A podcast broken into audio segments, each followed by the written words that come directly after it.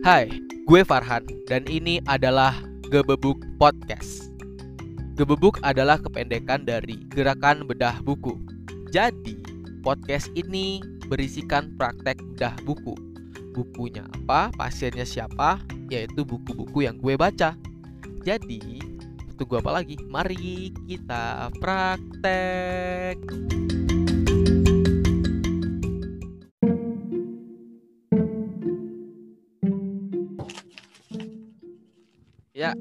Assalamualaikum warahmatullahi wabarakatuh, teman-teman semua pendengar wabarakatuh. podcast. eh apa dipanggil penggebebuk aja gitu, kayak penggebuk gitu. ya.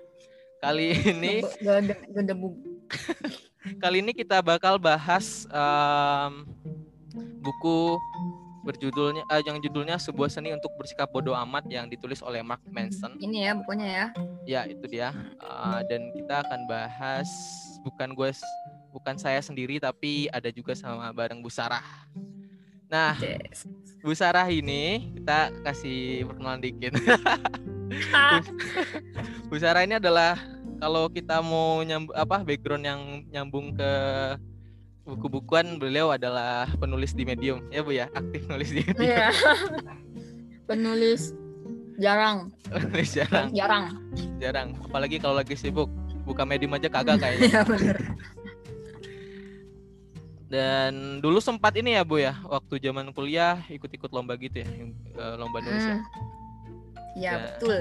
Dan beliau adalah eh, guru di sekolah SMA saya. Tapi saya nggak pernah diajarin sama beliau karena jurusan saya IPS waktu SMA.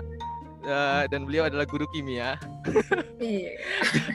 Jadi saya nggak pernah diajarin sama beliau. Terus kok bisa deket ya? Emang di sekolah alam itu mau gurunya guru bukan yang ngajar kita emang enggak tuh kayak udah deket aja.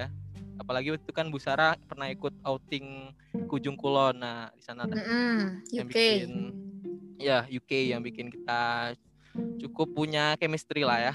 Nah Gede. Dah. latar belakangnya cukup aja lah. Tadi udah panjang lebar. Em, Yap. Kita mulai dari ini dulu Bu Sarah. Em, apa namanya? Nih. Dari kenapa baca buku ini? Bu Sarah nih. Kenapa Bu Sarah baca buku ini? Karena dipinjemin Farhan. Sekarang dipinjemin dong. Bu Sarah tapi kan ditawarin terus kayak oh mau mau mau. Nah, kenapa mau gitu? Kayak pengen banget waktu itu ditawarin. Karena ini viral bukunya Han, Oh karena viral, bestseller, karena Mm-mm. bestseller. Jadi karena bestseller bestseller terus reviewnya bagus. Oh, reviewnya bagus. Terus dari judulnya juga menggelitik gitu. Wah, apa nih gitu. Iya, siap, siap, siap.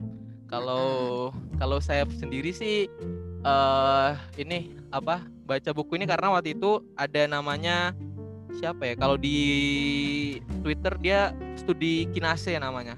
Itu kayak akun Twitter ambis gitu. Jadi kayak anak ambis yang bikin Twitter.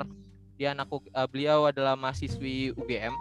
Dan waktu itu dia kayak bikin grup chat untuk apa ya? Nerd lah bahasa dia tuh nerd gitu. Jadi di sana dia pertama kali tuh bahas buku ini makanya saya baca ini kayak gitu. Sekarang kita berlanjut aja ke bedahnya, praktek bedahnya ya. kita dokter nge ngebedah buku nih. Ah, eh apa ya? Aduh, list pertanyaannya hilang. Bab satu. Iya, bab satu. Dari Bu Sarah apa nih yang paling menarik atau yang paling kayak wow gitu maksudnya kayak lengket gitu di bab satu gitu. Hmm, ini kan judulnya jangan berusaha ya. Iya, iya. Jadi eh, biasanya kalimat ingkaran itu, negasi itu tuh malah jadi kita pengen ngelakuin. Aha. Bagus nih judulnya, judul subbabnya. Terus Karena di situnya bil- dibilang jangan jangan berusaha. Oh, kenapa gitu. Jadi kan anak kecil juga kalau dibilang oh jangan main di situ, malah main di situ kan. Nah, itu eh, si marketingnya ini bagus mungkin S3 marketing juga kali ya penulisnya. nah, itu banyak sih hal-hal yang bisa dipelajari dari bab satu ini. ya, Terutama ini ada yang tentang lingkaran setan tuh. Hmm, Udah gimana baca tuh, kan Bu? Ya? Udah baca dong, udah dua kali baca nih. Jadi Jadi kalau misalnya ada orang yang cemas tuh dia malah jadi kayak eh, cemas lagi cemas lagi gitu jadi dia nggak ngelakuin apa-apa cemas aja terus dia cemas karena cemas terus dia cemas lagi karena dia mencemaskan karena dia cemas gitu iya bener jadi ngulang-ngulang aja di sana lingkaran setan Mm-mm. apa ya ini banyak hal-hal yang nggak bisa diungkapkan sih nah kalau Bu Sarah ya? pernah nggak Bu Sarah pernah nggak di apa eh, ter ter ter apa namanya terkena lingkaran setan tuh pernah nggak terjerumus pernah ya sering sering sih sebenarnya karena ini Sering. eh apa ya? Nih nih, ini yang yang menarik nih. Anda merasa cemas ketika harus menghadapi seseorang dalam kehidupan Anda. Kecemasan tersebut membuat Anda tidak berdaya dan mulai bertanya-tanya mengapa Anda bisa begitu cemas. Sekarang Anda mulai cemas karena menjadi cemas. Nah, itu jadi dia cemas gara-gara cemas. Jadi dia banyak banget kecemasan gitu. Iya. Kecemasan di dalam hidupnya. Nah, kecemasan ini tuh biasanya orang yang overthinking biasanya ya, walaupun nggak semua, tapi ya itu Ada. orang yang overthinking. So, eh, Ustadz siapa tuh ya yang bilang ya? Mungkin ini relate juga kali ya sama ceramah Mhm. salah satu ustadz. Kalau di dunia tuh kecemasan itu bisa bisa diatasi gitu. Kita bisa nebak mau ke mana arahnya kecemasan ini. Misalnya kita cemas belum lulus kuliah, kita pasti udah bisa metain dong biar lulus kuliah tuh langkah-langkahnya apa. Mhm. Terus misalnya kita udah lulus kuliah, kita cemas gak akan dapat kerjaan. Kita pasti udah bisa metain kalau nggak dapat kerjaan kita harus apa gitu. Kalau nggak dapat kerjaan kita pa- paling begini paling begitu. Nah di dunia tuh semua tuh kebayang gitu kebayang di dunia tuh. Nah kalau di akhirat itu udah beneran nggak kebayang udah random banget. Kita cemas pun udah nggak bisa balik lagi. Cemas karena cemas nggak cemas karena cemas tapi tapi cema udah takut gitu udah level. Cemas kan udah cemas masih kayak aduh iya nggak ya iya nggak ya gitu. Iya, ya masih ada Kalau keraguan. udah naik Heeh, iya kalau kalau udah naik levelnya jadi takut itu udah yang wah nggak mungkin udah bukan level cemas lagi udah yang takut aja gitu. Karena serandom itu di akhirnya tuh udah kita mau berbuat baik aja bisa dibilang sama Allah kamu bohong niatnya bukan karena eh, Allah gitu bisa kayak gitu. Jadi serandom itu gitu tujuan di dunia mah kita bisa bisa punya plan A plan B kalau di akhirat kan belum tahu. Beneran random banget. Bahkan orang yang soleh aja masih berde- beribadah kan karena saking takutnya Benar, benar. nggak tahu dia nanti bakal gimana gitu. Iya, itu sih mungkin ya yang di highlight di bab satu ini kali ya. Menarik, menarik. Dan kalau kalau mau komentar ini yang tentang Bu Mhm. Sarah yang bilang apa namanya eh, orang soleh aja saking takutnya tetap beribadah itu kelihatan banget sebenarnya di Rasulullah SAW kan. Beliau kan emang udah kayak dijanjikan kan bahkan gitu ya dijanjikan eh, sama Allah masuk bakal masuk surga terjamin apa pun terjamin gitu. Tapi Mm-mm. yang kerennya itu beliau tetap aja ibadah tetap aja ibadah dan itu Iya, yang bener. membuat umat muslim pun kayak ya nabi aja kayak gitu masa kita enggak gitu yang uh, buat mungkin banyak dosa segala macam. Nah kalau aku nih eh apa ya yang ke hal highlight ntar ya aku baca resum. Jadi aku bikin resum gitu bu seniat Tapi- itu. tapi cuman bab satu yang selesai bab dua belum selesai bab tiga cuman baca doang. Mana nih ya? Hmm. kesimpulan kesimpulan. Oh nih. Oh ya di sini tuh ada beberapa hal. Yang menarik tuh sebenarnya yang dari ininya sih karena saya adalah orang yang suka mencari inti gitu ya. Maksudnya intinya ini apa sih? Mm-mm. jadi yang paling ke highlight itu intinya tentang ya dari judulnya tuh udah kelihatan jadi kayak Mark Mansonnya emang suka bikin judul tuh kayak udah intinya. Dan terus dia tuh setelah bikin judul dia tuh, tuh kayak itu intinya tapi dijelasin di isinya gitu loh. Kayak gitu. Jadi jangan berusaha ini menarik gitu. Menarik. Kenapa? Karena dia eh, dia nu- apa mengkisahkan seorang penulis yang eh, dulunya tuh brengsek banget lah gitu. Kerjaannya seks terus minum minuman terus dia cuma kerjanya sebagai tukang pos yang duitnya dikit tapi Hmm. kerjanya minum minuman ya mungkin kalau bisa kita bayangin itu makannya kayaknya kadang makan kadang enggak tuh minum doang tuh yang bikin dia bisa hidup maksudnya bisa kerja tuh ada Hmm. energi dari minum mungkin ya.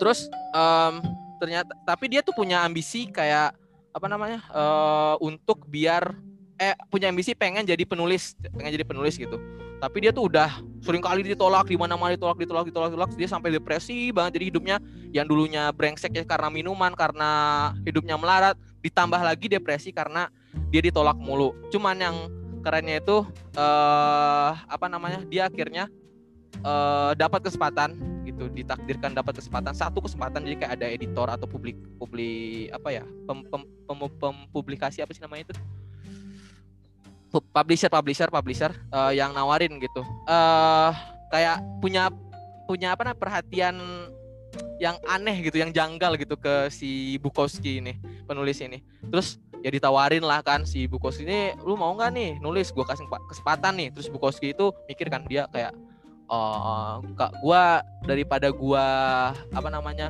minum-minum apa jadi tukang pos tapi tetap uh, hidupnya kayak gini aja gitu brengsek terus melarat menderita gue lebih baik menulis dan lapar gitu kan dia nggak dapat duit tuh. Nah tapi di sana akhirnya dia uh, cuma dalam tiga minggu nyesain tulisan tuh. Satu apa tulisan pertamanya. Judulnya post office kalau nggak salah. Terus uh, dia menulis itu uh, didedikasikan bukan untuk siapa pun katanya. Dan yang yang kerennya ternyata dia sukses gitu. Dia ngejual sebanyak 2 juta kopi kalau nggak salah. 2 juta kopi uh, tulisan dia. Jadi dia udah bikin 6 novel dan ratusan puisi. Nah tapi yang menariknya tuh di sini gitu. Dia di di di, di nisannya di nisannya ya dia itu bikin tulisan jangan berusaha gitu. Padahal kan dia peng, apa penulis sukses. Gimana gimana ceritanya kalau kita nggak berusaha uh, bisa jadi sukses gitu. Nah, dia uh, kalau di penjelasan buku Mark Manson ini, dia bilang kalau maksudnya itu adalah dia itu sukses bukan karena dia uh, selalu pantang menyerah. Jadi setiap kesempatan dia mau, mau apa namanya mau ditolak lanjut terus nulis. Enggak dia depresi. Dia depresi ada kalanya dia menyerah. Kan di sana dibilang dia depresi gitu kan. Ternyata rahasia dia tuh bukan tentang uh, setiap ditolak uh, nyerah atau berusaha tapi dia adalah menerima ya gue kayak gini gue brengsek kayak gini dan itulah gue dan itu yang dituliskan di tulisan dia dan terus kayak dia terima apa pun yang dia punya dia tuliskan dituliskan dituliskan eh tahunya itu justru menjadi karya yang dihargai banyak orang kayak gitu. Dan dia kayak bodoh amat bodoh amat masa bodoh lah gitu. Mau ini je tulisan ini bakal diterima atau enggak kayaknya dia tuh udah masa bodoh. Pokoknya gue ngerjain aja dan itu yang bikin dia sukses gitu. Jadi kayak pikiran dia tuh uh, jernih dan akhirnya dia menjadi penulis yang sukses. Dan setelah itu ada penjelasan ini uh, bodoh amat itu bukan tentang acuh tak acuh gitu loh. Acuh tak acuh tuh kayak ya apa namanya nggak mau tahu bukan bukan bodoh amat itu bukan nggak mau tahu. Kalau misalnya apa namanya kita di kita kita kalau di Mark Man, apa Mark Manson jelasin gini sih. Dia misalnya punya uh, ibunya ketipu ibunya ketipu ibunya ketipu terus uh, kalau dia orangnya nggak mau tahu dia dengar kabar ibunya ketipu dia kayak ya udah. Oh iya. Ya udah dia lanjut aja misalnya bikin kopi lanjut aja. Kayak nggak ada apa-apa karena dia nggak mau tahu. Tapi kalau bodoh amat itu bukan kayak gitu. Bodoh amat kayak gini. Dia marah ke penipu itu dan bilang bodoh amat apa pun yang terjadi sama si penipu itu pokoknya gue bakal hancurin hidup dia. Kayak gitu. Nah bodoh amat itu adalah tentang memfokuskan yang lu peduliin yang yang teman-teman peduliin tapi uh, gak, gak, gak peduli sama yang lain gitu. Cuma satu aja itu. Pokoknya si Mark Manson mau si penipu ini uh, hancur aja hidupnya udah. Dan yang lain bodo amat. Mau dia sakit-sakitan keluarganya marah banyak orang yang mencaci dia tentang oh lu gak kejam saya bodo amat. Nah itu jadi kayak bodo amat itu tentang uh, fokus ke hal yang penting kayak gitu. Paling itu sih yang overthinking ya. Iya nggak ya. overthinking ya. jadinya karena ya dia udah masa bodoh pokoknya dia pengen satu itu aja ya udah ya selesai. Mau mau lu ngomong apa gue jahat. Mau lu ngomong gue apa namanya orang yang brengsek gak mau tahu pokoknya. Pokoknya dia hancur hidupnya kayak gitu. Kalau itu sih aku yang yang aku lihat sih itu bu. Ya betul. Ada lagi nggak kalau dari bu? Apa ya tadi tuh nemu sesuatu yang oh ini medsos katanya dia Tadi dia bilang uh, salah satu yang membuat kecemasan tuh dari ah, medsos ya. Iya. Emang kan zaman sekarang orang gampang cemas ngeliat medsos ya, ngeliat yeah, postingan yeah. orang sampai beberapa yeah. beberapa temen ibu tuh udah yang nonaktifkan Instagram karena sebenarnya mungkin orang yang ngeposting juga nggak ada niat buat pamer ya, tapi bener, bener. kan hati kita tuh nggak bisa di dikendalikan setiap saat gitu. Ada kalanya iri, dengki gitu-gitulah ya. Iya iya. Eh, pastilah. Apalagi orang-orang udah pencapaian sampai segini-segini sini ya terus kita masih gini-gini aja pasti itu dari medsos sih. Dari medsos orang sekarang mm, beli chat time aja jadiin story ya kan Iya. Starbucks jadiin story terus misalnya belanja apa gitu beli eh, tuh teman-teman ibu lagi banyak yang beli ini beli apa tuh emas. Wih, emas emas Mas kepingan Antam, gitu. Mas Antam. nah iya itu kan lagi ngehits ya. Nah itu juga pada diposting. Nah itu kan mungkin buat sebagian orang itu ya ya udahlah gitu seru-seruan. Tapi beberapa orang mikir itu oh apaan sih? gitu. Yang mungkin eh, dia pengen tapi ngelihat orang ngeposting itu jadinya kesel ya jadinya itu jadi eh, apa Penyebab sih? lingkaran faktor setan. kecemasan eh, faktor kecemasan orang cemas gara-gara ngelihat orang bahagia bukannya bukannya seneng ya tapi malah jadi cemas karena Iya iya. wah kok orang bisa sih gitu Iya iya iya. Iya ya, Gitu. kan Mark Manson kan bilang eh, dia nyontohin kan kakeknya dulu zaman zaman dulu kakeknya itu kalau misal lagi merasa hidupnya kacau dia cuma bilang aduh hidup gua kayak tai kerbau kalau dia bilang si Mark Manson Mm-mm. bilang Ya, tapi ya, habis kayak itu ya ginilah hidup besok lanjut kerja santai Iya. karena nggak ada hal yang dia perhatikan kalau zaman sekarang kayak gue bilang.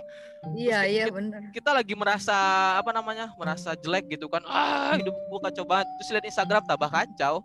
Karena orang-orang Iya, posting tentang oh dia lagi eh, magang di sana dia udah menang lomba ini lomba itu dia udah bikin program ini misalnya software ini. Wah udah. Yang tadinya level 1 itu ya level 1 ke apa namanya merasa kacau hidupnya jadi level 100 tuh. Kasihan banget emang jadi Ya, bener. emang emang sosmed ini bahaya. emang sosmed ini uh, pedang bermata dua sih. Hati-hati emang bener. makanya ya ya puasa medsos tuh perlu sih. Ya ya eh, puasa medsos karena kadang kita tuh nggak punya ini kita tuh bukan nggak punya sih. Istilahnya ada masa-masanya kita tuh kan emang down ya kita nggak bisa menerima sesuatu hal yang yang cukup berat. Maksudnya gimana ya?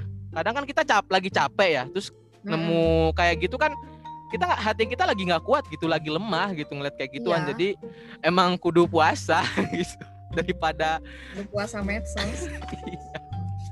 Nah tapi menarik ini gimana ya caranya? Maksudnya em, kadang orang itu eh berpikir gitu ya maksudnya kalau gua nggak main medsos gitu kan. Bahkan Farhan sendiri kayak kalau gua nggak main medsos nih nanti gua nggak update nih. Terus kayak akhirnya terisolasi nih dari dunia gitu.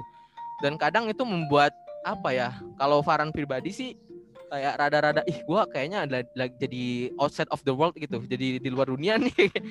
Jadi, Iya, menurut pasti, Ibu, pasti. hal-hal yang kayak gitu ya nggak apa-apa sih atau maksudnya ya udah daripada di, dibandingkan lu apa namanya dibandingkan kita malah jadinya kacau mending kita berada di luar eh, dunia gitu dan tapi yang bikin bingungnya lagi selain itu adalah em, kadang kita jadi bingung gitu fokus kita tuh mau ngapain gitu Iya nggak Mm, sih? bener bener. maksudnya dunia sekarang ya? Maksudnya eh, yang Farhan alami nih sebagai generasi yang dari umur SMP-an tuh udah sosmed udah mulai naik gitu ya.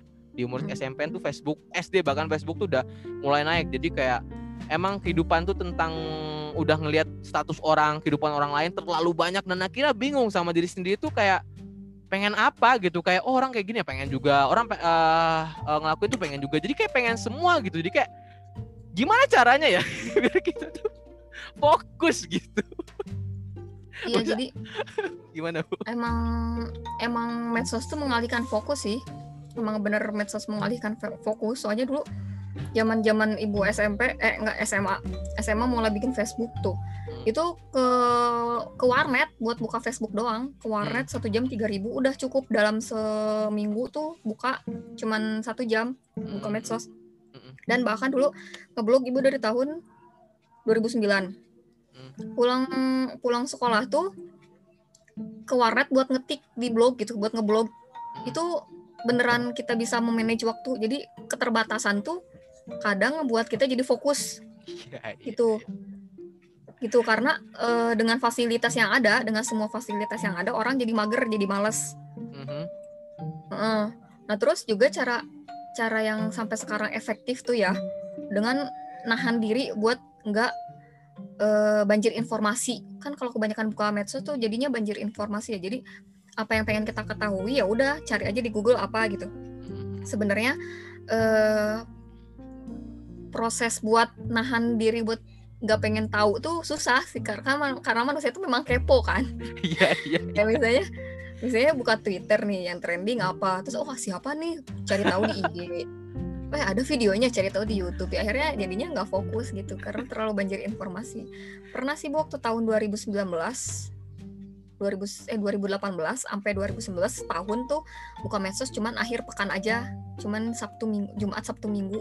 Hmm. Uh, pas Senin udah nggak buka medsos sama sekali. Nah itu lumayan sih jadi fokus banget. Tapi pas pandemi jadinya harus terus buka HP ya gimana ya orang? Jadi gitu jadi keterbatasan tuh emang nggak bikin kita fokus. Salah satunya yang ngebikin kita fokus itu keterbatasan. Makanya hmm, apa sih uh, biar fokus belajar tuh matiin HP terus uh, ada kan tuh aplikasi yang buat nge off kan beberapa website yang nggak bisa kita buka saat kita ngebuka laptop tuh. Mm-hmm. ya itulah pokoknya ya. Uh, terus uh, cari ruangan yang sunyi gitu. Jadi itu salah satu keterbatasan teh yaitu pemicu. Oh jadi Fokus maksudnya salah satu. tipsnya itu adalah membatasi opsi yang kita punya untuk dilakukan saat kita mau ngelakuin sesuatu gitu ya. Kayak misalnya kalau belajar batasi opsi kita untuk bisa megang HP, batasi opsi kita ya, untuk benar. bisa mendengar notifikasi orang kayak gitu ya. Jadi emang sih semakin sedikit opsi kita semakin fokus kita karena ketika ya. kita punya dua opsi aja misalnya nih. Oh, oke, okay, gue pilih A. Terus ya udah, karena cuman ada A dan B kita kayak udah, udah mantap sama A. Coba ada hmm. opsi 5 A B C D E F. Hmm. B C D E F. Iya. Terus kayak gue pilih ya, A. Benar, benar. Terus jadi kepikiran, eh B C B C B C kayaknya bagus nih. Terus milih B. Aduh, C D bagus nih kayaknya. Jadi kayak, kayak semakin banyak opsi iya, semakin yeah. ragu gitu, semakin ragu. Mm-hmm. Menarik sih, menarik.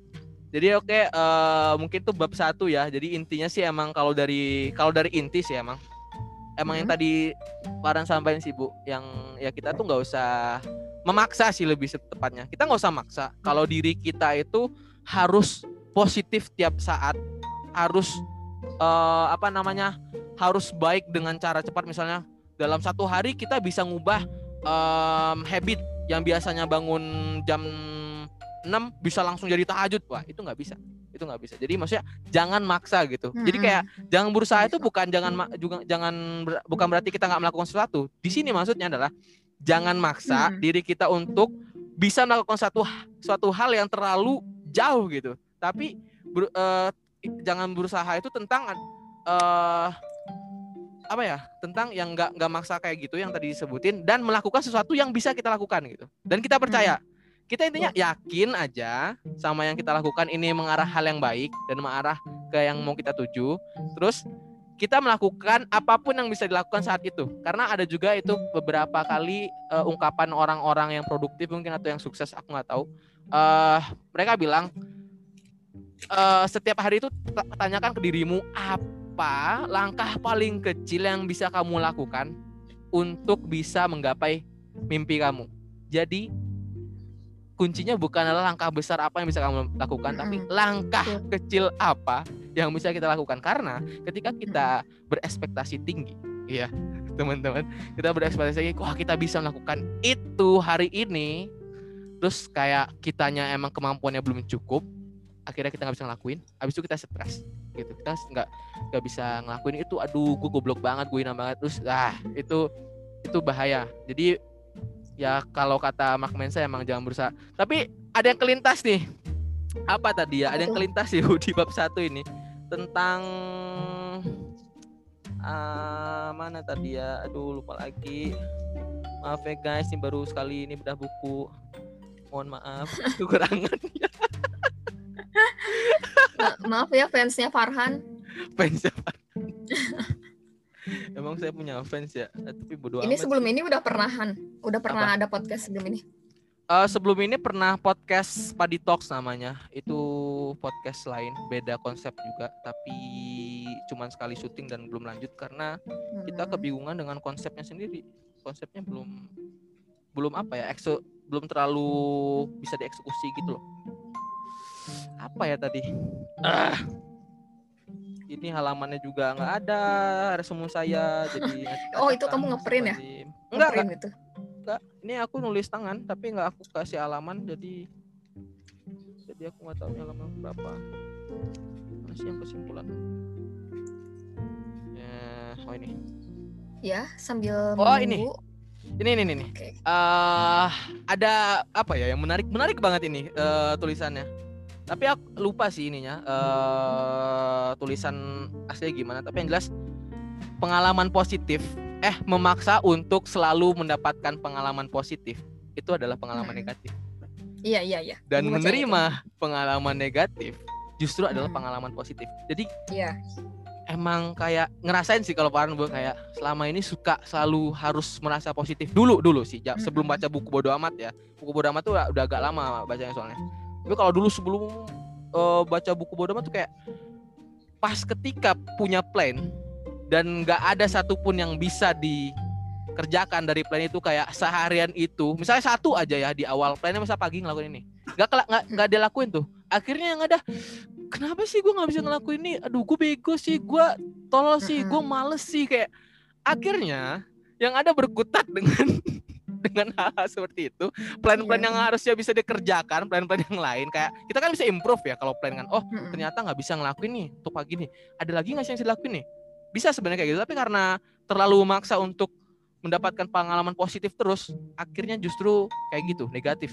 Uh, perasaan tuh nggak enak terus nggak ada yang bisa dikerjain. Jadi kayak menarik sih ini. Iya bener. Itu juga ibu highlight juga salah satu kalimat yang penting iya. yang mungkin secara tidak sadar kita lakukan ya. Iya sering Selama banget. Sering banget. Oke oke kayak kita lanjut aja ke bab dua nih. Nah kalau bab dua ini judulnya udah menarik sih bu.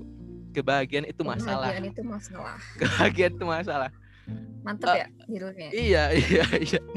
Kayaknya paran duluan sih. Paran duluan aja nih yang yang pengen uh, yang nyampein. Salah satu yang di highlight adalah tentang ini sih. Um, emang pembukanya emang selalu memukau Mark Manson kalau bagi Farhan ya jadi dia emang cerita tentang um, ini dulu uh, seorang raja yang punya anak dan pengen hmm. anaknya tidak menderita. Tidak merasakan penderitaan sama sekali. Dan akhirnya raja itu benar-benar me melakukan hal itu. Ya seorang raja bisa dong. Pelayan pokoknya setiap saat 24 jam anaknya harus ada, apa anaknya selalu harus ada dilayani 24 jam. Mau dia tidur mungkin ya. malam terus tiba-tiba iya, nangis ya, ya. pelayan harus datang. Itu mungkin banget untuk raja. Dan akhirnya memang dia apa pangeran tidak merasa menderita. Tapi lama kelamaan justru pangeran ini merasa hampa. Dia kayak nggak nggak punya rasa bahagia lagi. Udah hampa aja hidupnya itu. Terus kayak semua hal yang dikasih oleh bapaknya kerajaannya itu gak ada yang berarti bagi dia. Dan akhirnya dia kayak punya pemikiran kayaknya gue harus keluar nih. Kayaknya gue harus nyelinap ke istana. Dia penasaran dengan luar istana. Dan akhirnya dia suruh pelayan untuk ngantar dia ke suatu desa di sana dia pertama kali ngelihat penderitaan seumur hidup. Orang yang kurang makan orang yang kerjaannya apa terus apa mungkin uh, kacau lah atau terus kayak penyakitan. Itu dia baru pertama kali dalam hidupnya ngelihat itu dan dia shock. Dan dia balik kayak ke istana. Dia kayak merasa gue ini siapa? Kayak kalau bahasa Mark Manson itu identitas gue sebenarnya ini yeah. beneran di dunia gue nggak sih? Gue gua ya mungkin hal kayak gitu yang dipikiran dia kayak kok gue bisa kayak gini? Mereka yang menderita kayak ah pokoknya dia shock lah dia shock. Dan akhirnya nyalain ayahnya yang nggak pernah uh, memberikan rasa penderitaan ke dia gitu.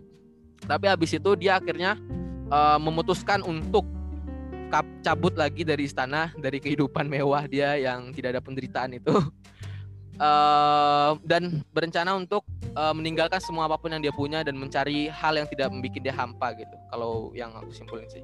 Terus akhirnya dia cabut ke luar istana dan dia tinggal di mana gitu. Ya pokoknya di luar istana lah. Dia nggak ada sangkut paut lagi sama kerajaan dia nggak dianggap pangeran. Terus dia hidup gelandangan bahkan nggak kerja. Dia cuma minta-minta minta-minta doang. Kadang katanya kalau kata Mark Manson cuma makan kacang doang satu kacang satu hari gitu. Itu pernah tapi lama kelamaan dia juga sadar kayak ternyata penderitaan yang tidak punya tujuan tetap aja hampa gitu. Nggak ada bedanya iya. gitu. Nggak ada tujuan kayak gue derita doang ini nggak ada makna apa apa nih nggak berarti katanya. Terus akhirnya dia memutuskan untuk mencari ide lain untuk bisa apa namanya uh, menemukan ke apa ya keterisian atau pokoknya lawan dari hampa lah ya.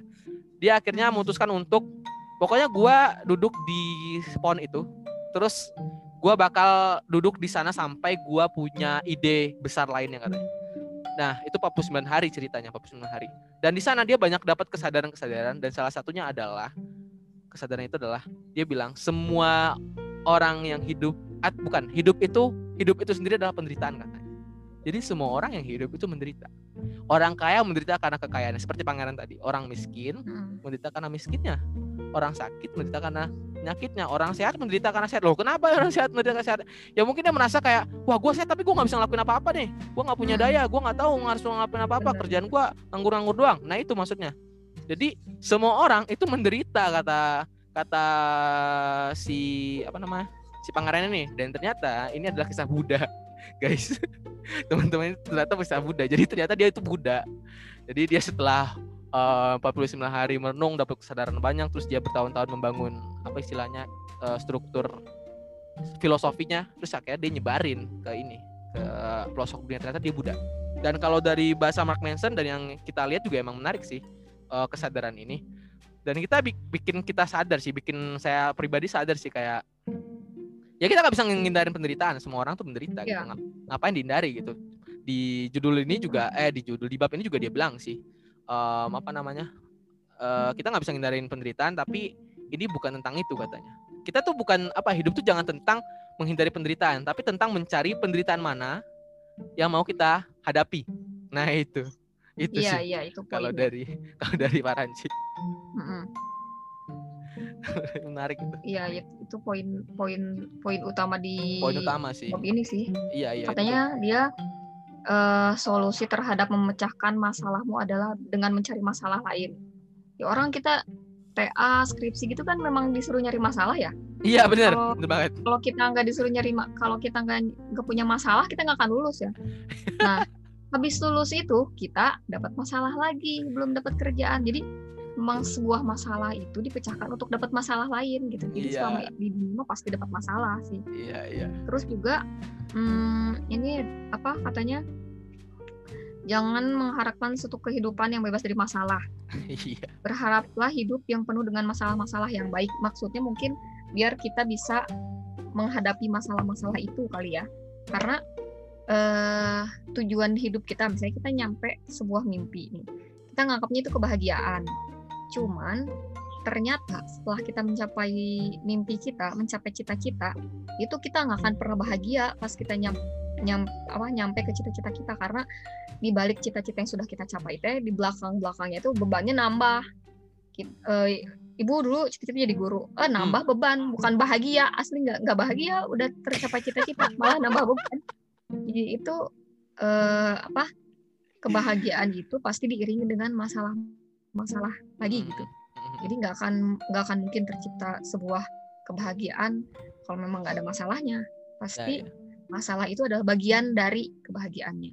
Betul, jadi nggak mungkin bisa menyingkirkan masalah. Dan itu sih poin. dan di buku itu kan ini dia bilang gini kan um, kebahagiaan itu bukanlah suatu persamaan yang bisa dipecahkan kayak pakai rumus gitu.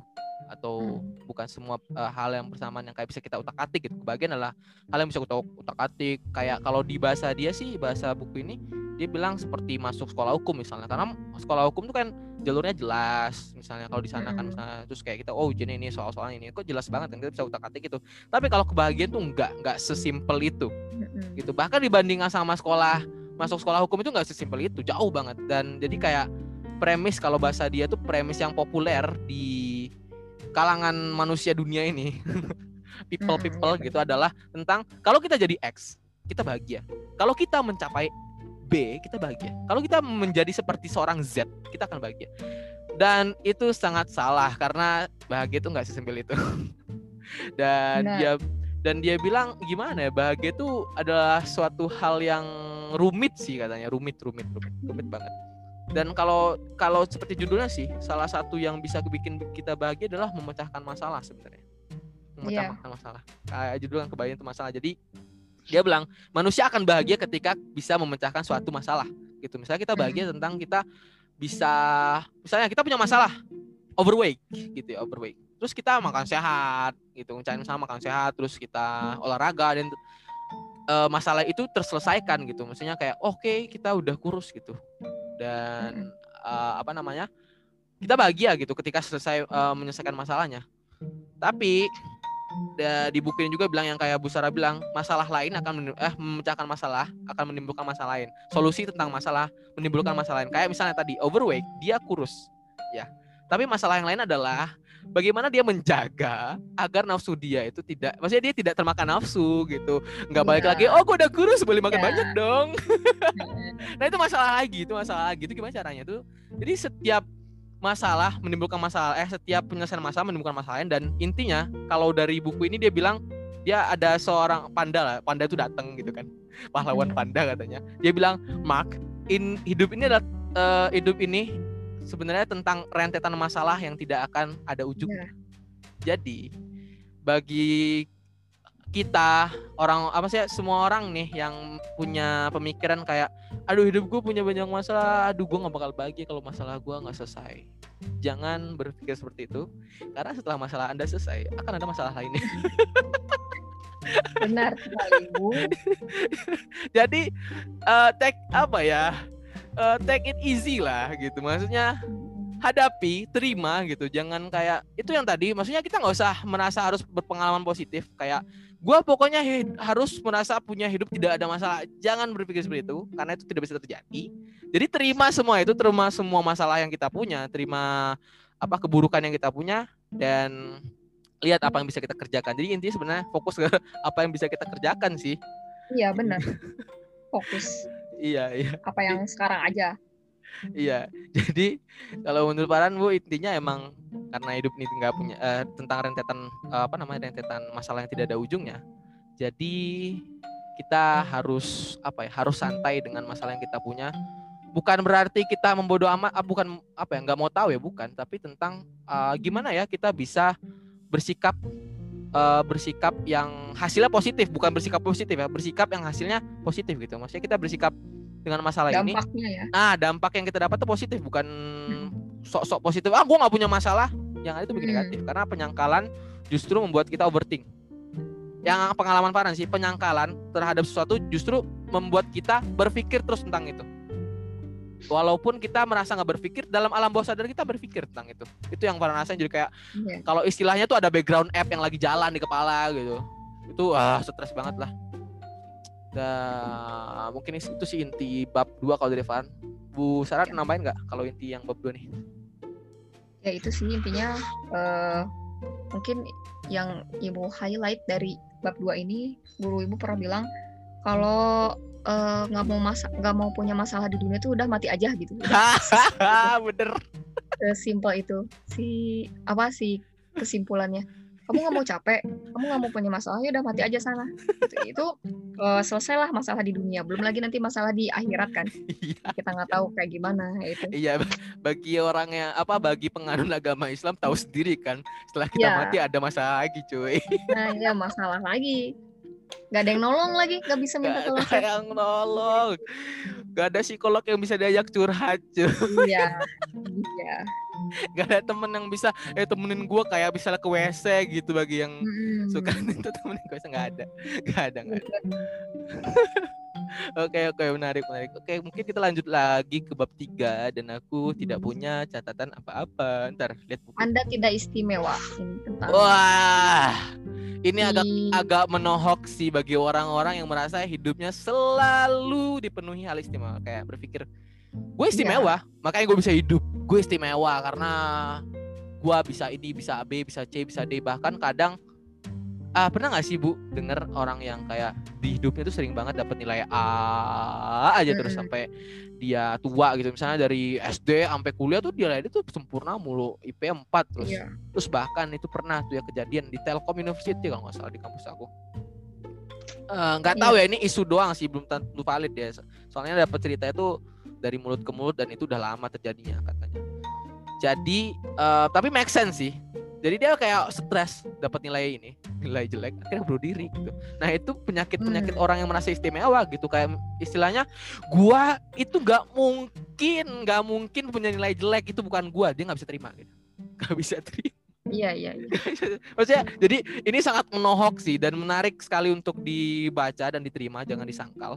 Um, dari besar nih apa nih di highlight highlight di bab, bab tiga nih? Ya itu sih tadi kayaknya pengalaman di uh, yang Farhan cerita itu itu beneran nyata ya karena cuman bukan cuma di satu kampus di Bandung aja di kampus sebutkanlah inisialnya ITB itu sampai ada lembaga psikolog khususnya khusus menerima mahasiswa-mahasiswa yang ya kesulitan uh, bersosialisasi, mengejar nilai dan lain sebagainya. Sampai uh, di kampus ibu pun dulu sejurusan ada dia yang nilainya tuh nggak pernah dapat C, nggak ada hmm. nilai rantai karbonnya di transkrip nilainya, nilai B, nilai B pun bisa dihitung berapa biji gitu ya. Iya iya iya. Jadi suksesnya si kurva hidupnya tuh ser gitu naik terus. Nah suatu hari di pas kita lagi bimbingan skripsi kita udah mulai bab tigaan lah kalau nggak salah. Dia ternyata harus mengulang penelitiannya. Yang mana kan kalau udah bab tiga berarti penelitian udah selesai dong nah dia penelitian harus mengulang dari awal karena ada kesalahan wah salah nih ulang dari awal wah depresi berat akhirnya Waduh. gak ada kabar lah sampai sekarang jadi mungkin mau alam ya dia lulus atau enggak ya eh. e, ditanya kabar juga dia nggak ngejawab apa-apa di grup juga dia e, keluar gitu jadi mungkin uh, perasaan istimewa orang teh bisa jadi bumerang juga buat dia bisa yeah, jadi yeah. itu karena lingkungannya lingkungan atau keluarganya yang uh, terus-terusan membuat dia teh jadi istimewa. Oh kamu tuh pinter kamu tuh jago kamu tuh uh, gitu. Bahkan kan uh, di hadisnya juga kalau kita memuji orang itu jadi bahaya ya. Kita kan nggak boleh memuji oh, iya. orang. belum pernah denger sih. Gimana tuh bu? Ya itu ada uh, hadisnya redaksinya ibu lupa tapi iya ya maksudnya kalau aja mem kalau memuji itu kalau pujian itu bahkan bisa jadi itu uh, apa sih kayak racun buat kita gitu karena dengan pujian kita yang pertama jadi terlena. Yang kedua kita jadi ah, uh, apa sih ngerasa ngerasa sombong. Wah ini, iya dong gue gitu. Jadi kayak gitu. Jadi uh, pujian itu kalau bisa disampaikan uh, secara apa ya secara secukupnya gitu. Sih oh ya keren mantap udah gitu ya. Wah ini kamu tuh kan gini oh iya iya hebat lah ya kampus kamu bangga punya kamu gitu. Kan PD baik tuh uh, PD baik tuh pernah bilang katanya kalau dulu mahasiswa itu bisa eh kampus itu bisa harum namanya karena mahasiswanya sekarang mahasiswa, uh, mahasiswa bisa harum karena nama kampusnya. Oh kamu kuliah di mana? Di sini. Oh iya pantesan mahasiswa sana. Kalau dulu orang uh, eh kamu teh ini ya uh, ini ya apa orangnya ini teh yang ini teh emang kuliahnya di mana? Oh di sini orang nggak tahu kampusnya apa gitu itu punya punya keistimewaan apa kampus itu tapi orang ngelihatnya si manusia ini nih manusia ini yang keren gitu bahkan sampai sekarang banyak orang-orang yang hilang yang aktivis-aktivis 98 yang hilang hmm. yang hmm, hmm. kita bahkan nggak tahu dia kuliahnya di mana sekolahnya di mana tapi karya-karyanya masih ada sampai sekarang tulisan-tulisannya masih menggugah sampai sekarang itu ya itu sih mungkin ya maksudnya Mas Busara eh. itu jadi standar yang sekarang tuh agak bukan agak sih cukup signifikan bergeser gitu ya yang dari hmm, objeknya yeah, yeah. adalah si mahasiswanya sekarang objek yang dilihat tentang bagus atau enggaknya adalah kampusnya gitu. Iya. Jadi orang wah udahlah kampus di sini mah mahasiswanya gini gini gini padahal kan kita tidak bisa menilai seseorang dari di mana dia tinggalnya gitu, di mana di mana yeah. dia iya. tumbuhnya. Tapi yeah. individunya sendiri yang berkembang. Yeah. Gitu. Yeah, yeah. Kalaupun kita nanam tanaman di tanah yang subur sekalipun kalau tanamannya takdirnya mati ya mati. Mati, iya. Kalau maka ama, apa tanamannya beracun ya beracun gitu, nggak bakal gimana gimana. Ya, ya. Ini menarik untuk dibahas ini. Maksud orang Farhan cukup punya ini sih, punya apa namanya, punya konsen yang cukup punya konsen lah di hal ini karena agak gimana ya agak risih dengar orang kayak wah lu kampus sini ya? Wah keren. Lu jurusan ini lu pasti pinter. Kayak Farhan nih wah komputer engineer. Wah teknologi komputer. Wah keren banget. Kayak kayak langsung mikir emangnya kenapa dengan jurusan seni? Emangnya kenapa dengan jurusan sastra cuy? Emang lu bisa jadi orang sastra ketika lu masuk komputer engineer? Kagak bisa. Kagak bisa semua orang itu jadi gini menurut Farhan kalau kita mau mau mau melihat apa ya merespek atau menghargai orang gitu jangan lihat dari dia kampusnya di mana jangan lihat dari jurusannya apa tapi lihat dedikasinya terhadap bidang yang digeluti itu karena semua Ya. orang bisa melakukan itu dan itu yang paling menurut Farhan paling valid untuk dinilai gitu loh Iya. paling jelas gitu paling kelihatan. soalnya agak agak ini sih agak kocak nge- ngebaca Twitter tentang ini. Jadi ada anak DKV curhat gitu, di tuh manifest Iya. college college gitu. Jadi anak DKV curhat, gue dibilang oh DKV bakal jadi apa gini gini gini. Jadi kayak dia Mm-mm. down sama anak teknik kayaknya tuh yang mungkin orang tuanya masih sangat sangat ini ya, sangat sangat eh, belum berwawas ah, masa ma- close minded atau masih pengetahuan kolot yang keren itu adalah anak teknik, anak kedokteran dan apa PNS yang gitu-gitu. Dan terus kayak anak teknik itu ya nggak tahu sih anak apa, yang jelas anak itu gitu. Kayak wah bombardir di kafe mau jadi apa? Dia kan kocak ya. Kalau kita mau ngomong objektif bahkan ya, objektif bahkan yang paling ter-highlight dan bahkan salah satu bidang yang bakal dipakai di banyak bidang lainnya adalah DKV karena apa? Setiap perusahaan misalnya perusahaan psikolog, eh, jasa psikolog nih, perusahaan IT, perusahaan kedokteran kesehatan gitu loh, perusahaan kesehatan. Bisnis apa pun sekarang itu butuh DKV karena zaman sekarang adalah promosinya pakai desain, pakai logo, Iya, pakai brosur. Woi, siapa itu yang ngomong? Tolong lihat DKV di mana-mana kepake, coy. anak teknik belum tentu kepake di ini di penerbitan di publisher tapi anak DKV bisa jadi ini bagian dari publisher buku cuy hati-hati jadi mimin ini apa namanya kreatif tim kreatif untuk Instagram misalnya hati-hati ya mohon maaf nih agak ngegas yang ini nih dan agak luar konteks tapi pengen Iya. disampaikan Tapi relate lah, relate ya. Oke, balik lagi ke bukunya. eh dia ba- bahas lagi Bu ini tentang sosmed singkat Fat. Di ini. Ini di- tapi ini nih sebelum ke pembahasan selanjutnya ini ada yang menarik juga nih karena katanya sejatinya tidak ada yang disebut sebuah masalah pribadi Hmm. karena semua masalah di dunia ini tuh pasti orang pernah ngerasain. Oh. Kadang-kadang ada orang yang ngerasa dia istimewa gara-gara punya sebuah masalah tertentu. Ya, wah saya tuh punya penyakit ini, saya tuh dari latar keluarga yang begini begini. Oh saya tuh eh, punya kekurangan begini begini. Dia merasa istimewa ketika dia punya masalah itu.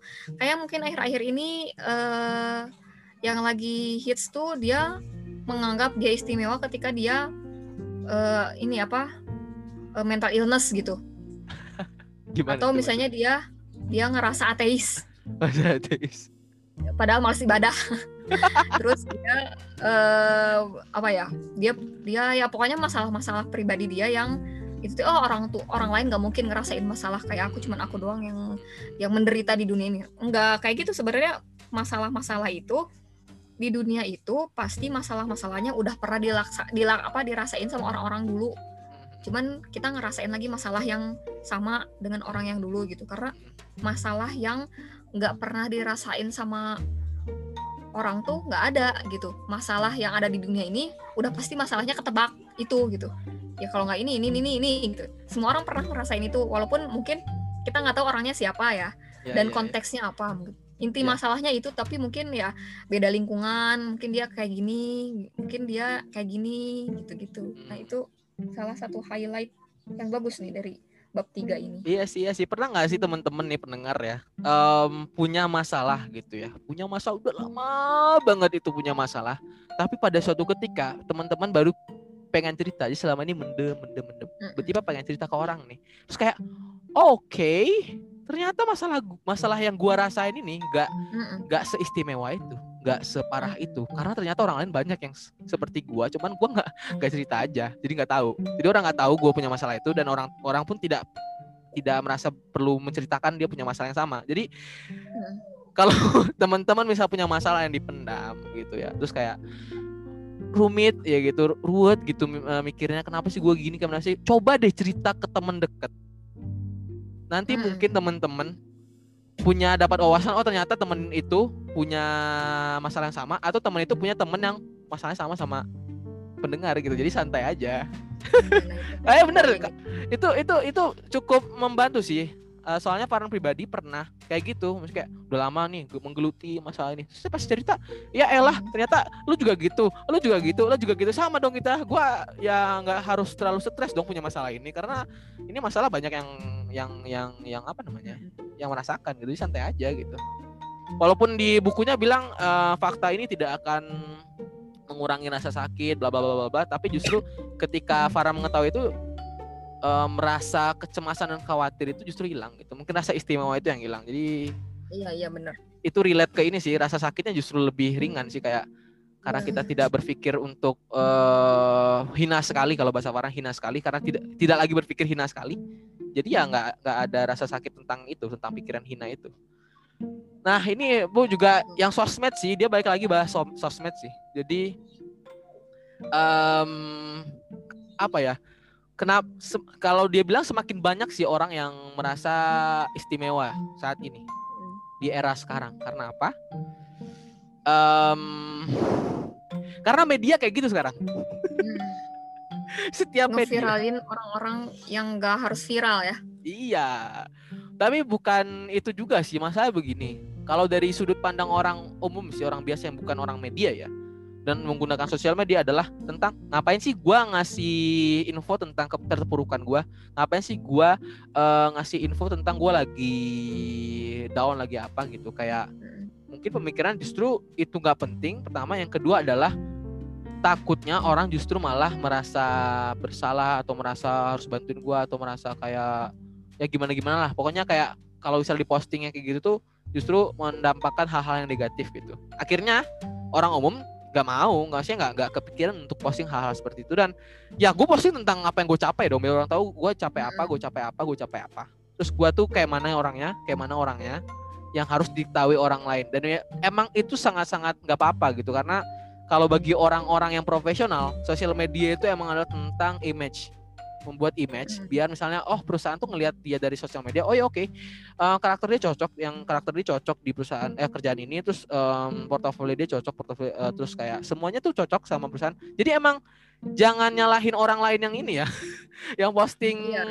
dirinya apa yang baik-baiknya aja jangan jangan karena emang profiling itu penting untuk kerjaan cuy dan profiling itu untuk penting juga untuk kita saling kerja sama sama orang lain yang mungkin uh, basisnya tentang project. Jadi kalau kita bisa posting, oh kita bikin film dan film itu bagus, orang lain akan lebih mudah. Maksudnya kita akan lebih mudah dapat link untuk yang ngajak kita kerjasama untuk uh, bikin film gitu. Jadi jangan salahin mereka.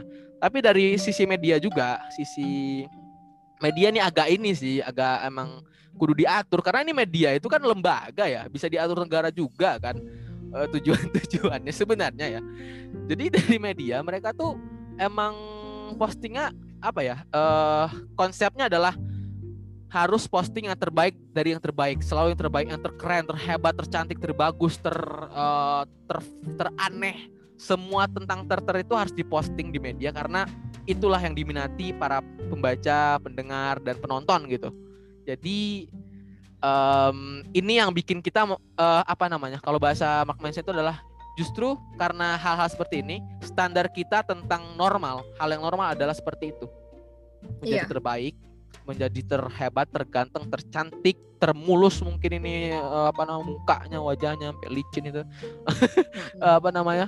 Uh, itu menjadi suatu hal yang itulah normalnya. Kalau gua kalau kita nggak kayak gitu, kita nggak normal dan kita hina banget. Nah, itu tuh. Iya. Itu tuh yang bahaya. Maksudnya itu tuh yang terjadi di fenomena yang terjadi di era sekarang karena sosial media. Jadi hati-hati ya guys. nah, ya terstandarisasi jadinya. Ya. Iya, standar kita berubah benar, sekarang. Ada kita sekarang berubah gitu. Benar benar benar. Nah, ada lagi kalau dari dari besar ada lagi nggak? Ya, mungkin ini buku ini mungkin terakhir kali ya. Buku ini bukan sebuah acuan kehidupan karena uh, Bu Sarah beneran mau nutup mau nutup kayak gitu di, eh, di sekarang soalnya kan ini masih banyak babnya. enggak, enggak maksudnya, enggak maksudnya uh, kan apa ya? Mungkin beberapa buku yang udah pernah dibaca tuh kayaknya oh merubah banget kehidupan kita gitu. Tapi padahal buku ini tuh bukan sebuah acuan kehidupan gitu. Karena dari setiap bab-babnya itu uh, memang relate banget terus bikin kita jadi oh iya bener juga gitu. Tapi sebetulnya mah ini tuh adalah pengalaman hidup seseorang yang mungkin aja kehidupannya atau pemikirannya bisa jadi sama kayak kita gitu. Nah, setelah baca buku ini yang tiga bab awal nih, tiga bab awal ini Ibu, jadi kayak mikirnya e, oh iya, saya harus begini gitu. Oh, saya harus begitu. Tapi itu cuman kadang-kadang ya. E, ini setipe dengan setipe dengan eh, pemateri-pemateri di luar sana gitu yang motivator-motivator di luar sana. Jadi pas ngasih motivasi hari itu juga ya anget-angetnya hari itu juga anget-anget tai ayam lah hari, ingat angetnya itu hari itu juga gitu.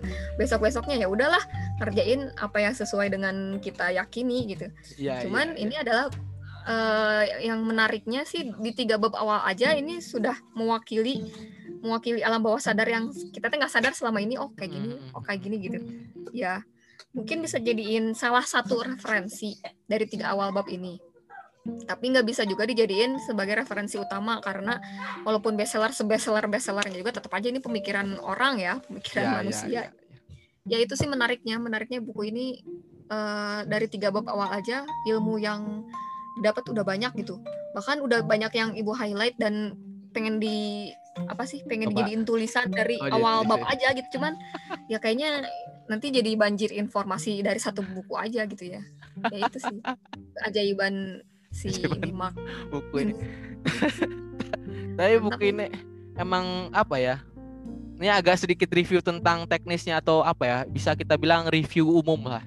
Jadi buku ini emang kalau dari secara review umumnya um, dia punya cara menjelaskan yang unik unik dia kayak hmm. kadang agak-agak bahasanya agak nyeleweng itu agak kayak ya agak nyentrik lah tuh kadang kayak gitu terus hmm. di awal dia suka banget ngasih kisah itu yang seneng sih karena iya, iya. menurut orang pribadi emang kisah itu ngena ngena ngena banget hmm. ngena banget karena kayak kita tuh lebih bisa memandang hal yang mau disampaikan itu lebih kompleks lebih kayak lebih oke okay, oke okay, oke okay, kompleks banget hmm. pemahaman kita akhirnya nggak nggak cuma pemahaman sebatas uh, misalnya bodoh amat adalah uh, yeah. fokus gitu. Kalau kayak gitu kan cuma tekstual ya. Bodoh amat adalah tentang fokus pada satu hal. Enggak, enggak kayak gitu. Mark Manson bisa bikin kita tuh kayak oh ini maksudnya gitu. Ini keren sih si penulis ini dan kalau kita ngomongin latar belakang, dia cerita juga di buku ini, dia itu berkelana di banyak banget uh, apa ya tempat di dunia, banyak banget kota di dunia dan maksudnya ini jadi kayak acuan sih. Oh, dia ini punya pemikiran seperti ini, bolehlah kita jadikan referensi yang cukup uh, di di apa ya di apa ya diperhitungkan. Karena dia tuh udah banyak banget nemu nemu karakter orang di dunia ya di, ngomongnya dunia loh ini. Jadi iya. ya dan benar kata Bu Sarah kita kudu ini sih kudu bijak juga nyikapinnya.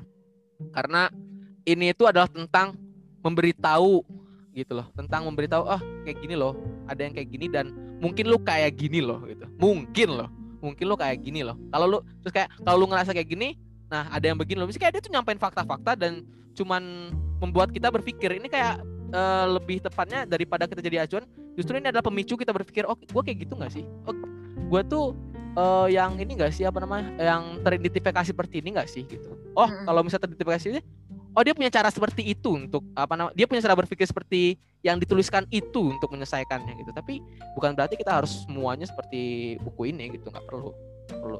Karena menurut Farhan juga uh, manusia itu punya unik apa ya fitrahnya sendiri untuk menyelesaikan masalah. Karena setiap manusia tuh punya cara berpikir yang unik gitu. Walaupun ada mirip mirip tapi tetap aja mereka tuh kayak punya unik un, apa pemikiran-pemikiran yang kadang kalau kita cerita sama satu orang gitu ya terus kita ngedengar pemikiran itu kayak oh unik gitu unik cara berpikirnya itu. Setiap manusia tuh kayak setelah kita dalamin selalu ada hal-hal yang unik yang kita kayak nggak mungkin gue mikir kayak gitu. Jadi yeah, yeah. so ini buku um, apa namanya uh, bukan acuan kalau kata Bu Sarah benar. Yeah. dan ini adalah tentang buku yang ngasih fakta-fakta yang dia alami dan mungkin lu alami gitu istilahnya.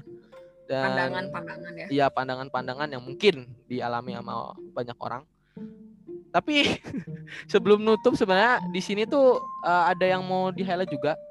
Jadi kalau ngomong istimewa itu dia dia bilang ada dua, ada dua hal yang membuat orang tuh istimewa. Pertama dia merasa dia hebat banget dan semua orang payah.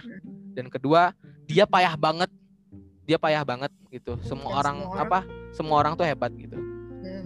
Nah, itu hati-hati mungkin ah gua enggak uh, enggak merasa orang yang terhebat gua malah merasa orang paling payah banget hati-hati itu juga Hmm. sama aja itu Iya, mental iya, iya. mentalitas istimewa karena seperti ini karena kita merasa payah banget dan kita merasa boleh ditoleransi kayak gitu Iya. gua tuh gitu. orang payah banget jadi lu harus toleransi gua gua tuh nggak bisa apa-apa jadi kalau gua ngomong di depan orang-orang lu harus maklumin gua oke gua nggak bisa ngomong apa-apa gua grogi itu justru Hmm. hal-hal kayak gitu merasa istimewa sebenarnya jadi Iya, Hati-hati. itu juga sama. iya hati-hati guys sama uh, pemikiran sendiri karena itu menjebak anda semoga Waspadalah ya. ya semoga podcast ini episode pertama perdana bisa Sejam ber- cukup ya kayaknya ya ini ya ternyata ya. ya nggak tahu ini berapa lama ya sejam sejam cukup Orang Eh, dengerin podcast paling lama berapa jam sih? tahu lah menit? Nggak tahu. Soalnya kan eh, tiap podcast beda-beda. Ada yang dia setnya 20 menit terus dipotong dia pas satu part dua per tiga. Ada Hmm, yang iya, iya. sistemnya dia satu jam. Jadi pokoknya dia selama apa pun dia rekam dia kasih gitu. Ya itu beda-beda sih. Tapi karena saya orangnya bodoh amat ya. Ya, Setelah bu- gitu- setelah gitu baca buku bodoh amat ini juga saya kayak nggak peduli. Yang penting saya melakukan sesuatu gitu ya. Eh, saya mengembangkan diri saya. Kalau anda tidak mendengarkan tidak apa karena saya tidak peduli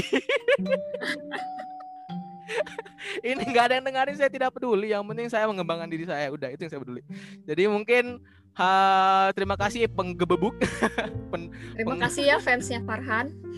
terima kasih juga Bu Sarah yang udah mau Sama-sama, diajakin episode Farhan. pertama karena dan semoga sampai episode 3 ya, episode 2 dan 3 karena kita masih bahas nambah lagi di buku ini. Iya, Masih tetap. Bisa syuting dan sebelum saya kuliah. Takutnya Eh, iya, kalau- benar-benar. kalau saya kuliah nanti ah overthink agak susah di ini, agak susah diatur. Iya, Jadi juga ya. iya sama waktu juga bagi waktu. Jadi intinya eh, terima kasih semuanya yang dengar dan semoga bermanfaat. Terima kasih. Amin. Ya,